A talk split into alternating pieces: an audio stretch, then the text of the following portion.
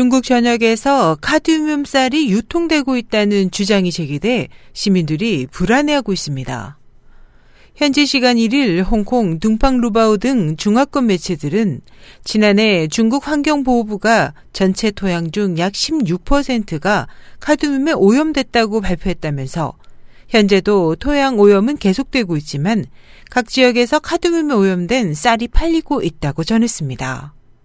보도에 따르면 중국의 토양의 카드뮴 오염률은 중국 서남 연해 지역에서 50%, 화베이 지역과 동북, 그리고 서부 지역 등에서 10 내지 40% 가까이 급증해 카드뮴 쌀과 중금속 채소 등에 대한 논란이 끊이지 않고 있습니다.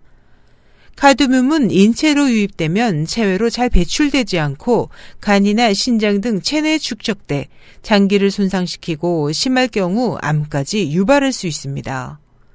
이 같은 논란으로 중국 부유층은 값비싼 일본산 무공해 쌀을 애용하고 있습니다.